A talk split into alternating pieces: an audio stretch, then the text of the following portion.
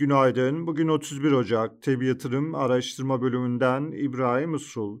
Hafta başında yurt dışı borsalarda satışlar yaşandı. Amerikan endeksleri dün %0.7 ile %2 arasında değer kaybetti.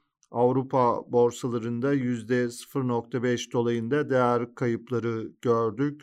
Bu sabahta global piyasalar genelde satıcılı endeksler güne aşağıda başlıyor. Merkez bankalarının faiz kararları bekleniyor. Yarın akşam Fed'in faiz kararı gelecek. Perşembe İngiltere ve Avrupa Merkez Bankalarının faiz kararları bulunuyor. Amerikan endeksleri dünkü satışların sonrasında bu sabah vadi tarafta da aşağıda.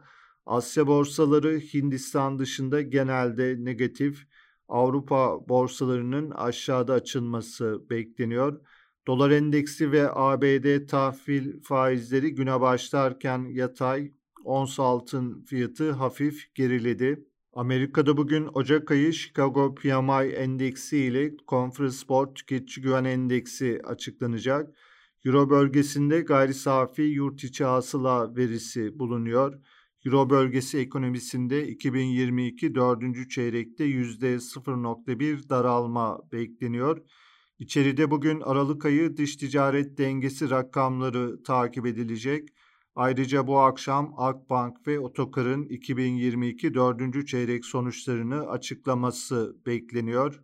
Borsa İstanbul'da ise yeni haftaya satıcılı başlangıç yaşandı. BIST endeksi dün günü %1.84 değer kaybıyla tamamladı. Borsa İstanbul'un bugün de güne zayıf başlangıç yapmasını bekliyoruz. Kısa vadeli göstergeler dikkate alındığında endekste gün içinde yukarı yönlü denemeler beklenebilir. Günlük bazda desteklerimiz 5000 ve 4870 seviyelerinde. Direnç olarak 5300 ve 5450 seviyeleri takip edilebilir. Hisse tarafında endekste toparlanma hareketi içinde teknik olarak Aselsan, Ford Otosan, Galata Wind, Indes Bilgisayar, Koç Holding, Sabancı Holding, Şişe Cam, Torunlar Gayrimenkul, Türksel, Türk Hava Yolları, Vestel Elektronik hisseleri olumlu tarafta izlenebilir. Piyasaları değerlendirmeye devam edeceğiz. Tabi yatırım olarak herkese iyi bir gün dileriz.